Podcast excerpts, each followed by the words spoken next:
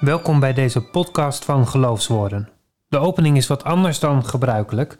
Je luisterde zojuist naar de opening van kantate BWV 29, beter bekend als de Raadswaalkantate Wir danken dir God, wir danken dir.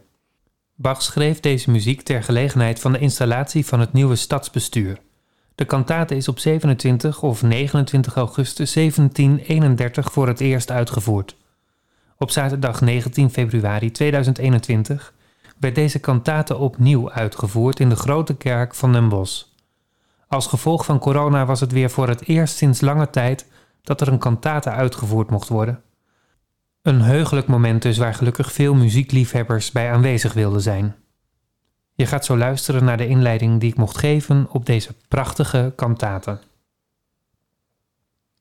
Nog een kleine maand en dan mogen we weer naar de stembus.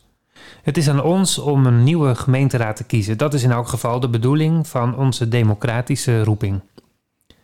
Dat was alleen niet helemaal de gang van zaken in Leipzig toen daar in 1731 de kantate Wir danken dir God, wir danken dir voor het eerst klonk. De leden van het stadsbestuur waren voor het leven benoemd. Uit de dertig leden werd ieder jaar een derde deel regerend verklaard en de overigen rustend. In de tijd van Bach was dus eerder sprake van een raadsweksel dan een raadswaal. Meer een wisseling van de wacht dus dan een verkiezing. Maar hoe we het ook vandaag zullen noemen, hij schreef er prachtige muziek bij. Bach was als kantor in Leipzig verplicht om jaarlijks voor deze gelegenheid een kantate te schrijven. Het doel van deze kantate was God te danken en te loven voor alle zegeningen die de stad ten deel vielen. Vermoedelijk werd het stadsbestuur als een van die zegeningen gezien. Het stadsbestuur was immers ingesteld bij de gratie Gods, zoals ook elke wettekst in Nederland, behalve de grondwet, tot op de dag van vandaag die vreemde preambule kent. Wij, Willem-Alexander, bij de gratie Gods, koning der Nederlanden, etc., etc., etc. In onze ver geseculariseerde maatschappij leest dat als ouderwets, niet meer van deze tijd en misschien zelfs misplaatst. Het is ook niet voor niets dat D66 een tijd terug ervoor gepleit heeft om deze tekst maar eens aan te passen, om dan natuurlijk dat bij de gratie Gods als eerste te schrappen. Als we dat zouden verstaan als louter folklore, ben ik het daar overigens volledig mee eens. Dan is het ook niet heel veel meer dan ijdel gebruik van het woord God. Maar volgens mij kan Bach nooit zo gekeken hebben naar het stadsbestuur van Leipzig. Uiteraard waren het de notabelen van de stad die voor het leven benoemd werden in het bestuur en elkaar deze posten toeschoven. Toch denk ik dat zij hun positie eerder als genadegave dan verworvenheid hebben ervaren. Dat wil zeggen, met onze ogen, van onze tijd, zien we welvaart en succes als eigen verdienste. In Bachs tijd zag men het, denk ik, als zegening en veel minder als een logisch gevolg van hard werken. Bij de gratie Gods betekent dan niet veel meer dan dat je erbij bepaald wordt dat je er geen eer in mag scheppen. Het maakt dus bescheiden en schept bovendien een verantwoordelijkheid, een verplichting. Ik weet natuurlijk niet met welke intentie Bach de kantate Wir danken dir God, wir danken dir geschreven heeft. Menig raadslid zal zich wellicht zeer ijdel bewierookt gevoeld hebben.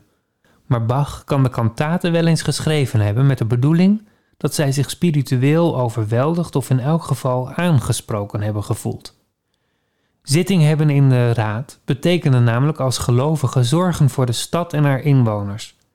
Niet voor niets gebruikt Bach volgens mij de tekst die verwijst naar Sion, Jeruzalem, de stad waar God woont.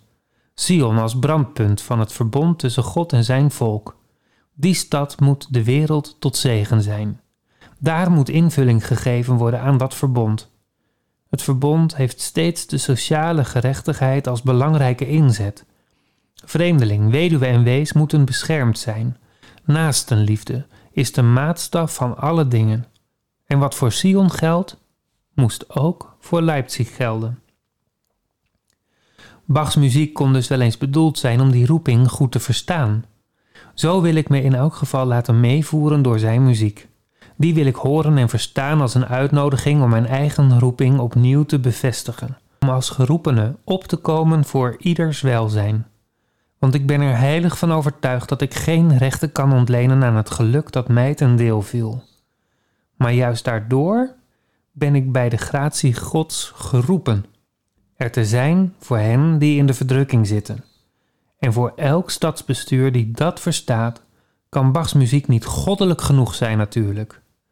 Dat zijn muziek ons dan ook vandaag tot zegen zij.